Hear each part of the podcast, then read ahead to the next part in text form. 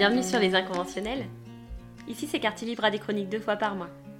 Des réflexions personnelles sur le quotidien d'une pas tout à fait trentenaire, qui refuse de grandir mais qui a plein de choses à dire. J'essaye de dire tout haut ce que certains pensent tout bas et de raconter ce que j'aurais pu raconter à mes copains pendant un apéro en mangeant une tartine de tarama. Sur ce qui nous fait papillonner le cœur et augmenter le rythme cardiaque. Sur les histoires qu'on vit et qu'on ne dit pas. Et celles qui nous révoltent sans qu'on sache expliquer pourquoi. Allez,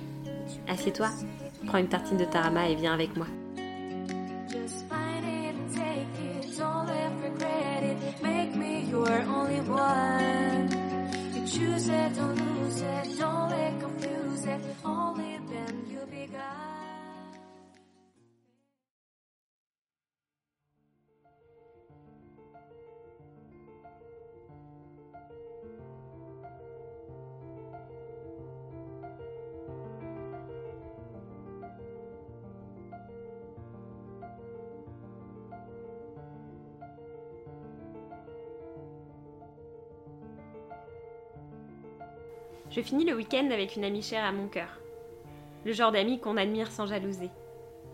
À mes yeux, cette fille-là, c'est un mélange subtil entre l'élégance, la douceur, la force tranquille et la générosité. C'est l'incarnation du style arty parfait entre finesse et originalité. Elle m'inspire souvent, au point d'avoir envie de lui ressembler. On a beau nous répéter sans cesse de ne pas nous comparer, qui ne l'a jamais fait? Sans évidemment jamais trop oser l'avouer. Dimanche dernier, au détour d'une conversation, on se met à parler des choses qui nous complexent, des choses qu'on aimerait changer, de ce que chez nous on ne peut plus supporter. Cet après-midi-là, on tombe des nues. Ce qu'elle me dit sur moi m'émeut, me surprend, me touche. Cet après-midi-là, elle finit par m'avouer qu'elle pense que je passe des heures chaque matin dans la salle de bain pour avoir l'air stylé. Là où je peux me lever 20 minutes seulement avant de partir travailler. Là où j'ai toujours considéré que j'étais loin d'avoir un look soigné. Là où je voyais ma chemise qui débordait, elle voyait le style classe mais négligé. Là où elle voyait mes cheveux bouclés et des heures avec un boucleur à trouver le pli parfait, il y a simplement un dodo sur l'oreiller et une crinière que j'ai toujours détestée parce qu'elle est toujours là à se rebeller. C'est insensé à quel point notre réalité peut être déformée. C'est insensé comme parfois on n'est plus capable de se regarder avec le cœur.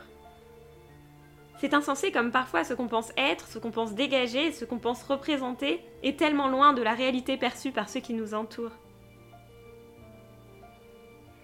C'est fou comme on est capable d'utiliser des mots si durs, si perçants, si écœurants envers nous-mêmes, là où pourtant on sera les meilleurs coachs, supporters, fans et inspirateurs pour ceux qu'on aime. Le lendemain, je remonte le moral à une amie que le Covid n'a pas épargnée. J'utilise des mots sincères, profonds et bienveillants parce que c'est la seule façon que j'ai de m'exprimer.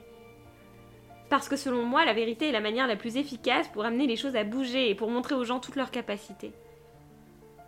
Pour cela, il faut oser dire tout le bien qu'on pense de si fort, mais qu'on oublie trop souvent de formuler. En fait, si on osait, je pense qu'il faudrait même le crier, le hurler, en faire des post-it pour ne jamais les oublier. Parce qu'à mes yeux, mes proches sont des êtres merveilleux à qui on mérite de dire tout le bien qu'on pense d'eux.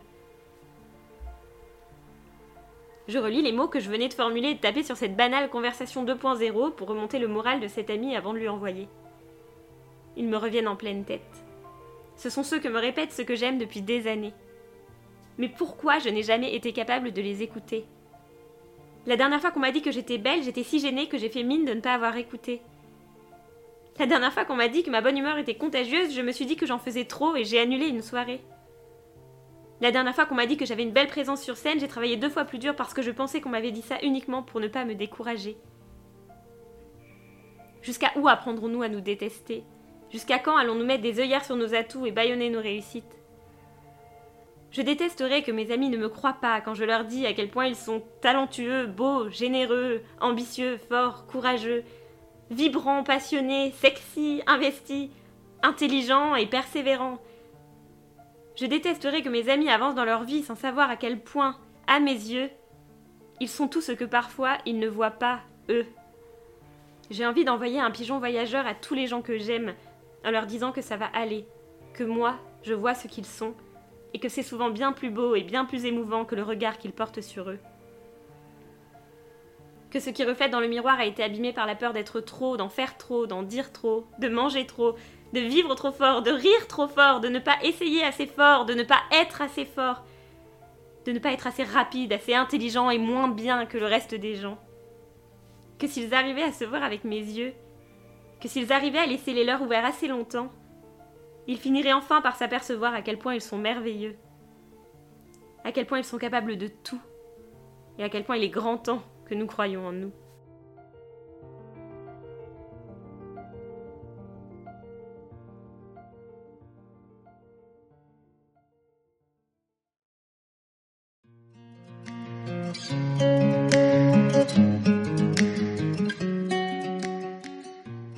Évidemment, j'ai beau essayer de ne pas faire comme tout le monde, je suis bien dans l'obligation de vous glisser que si vous avez aimé cet épisode, je vous invite à mettre un 5 étoiles sur la plateforme depuis laquelle vous l'écoutez pour soutenir un peu ce que je fais. Je n'ai pas pour prétention de révolutionner le monde des podcasts, cependant un vote 5 étoiles, un abonnement ou un avis positif ou constructif ou encore un message via mon Instagram Les Inconventionnels rendra bien plus ma soirée.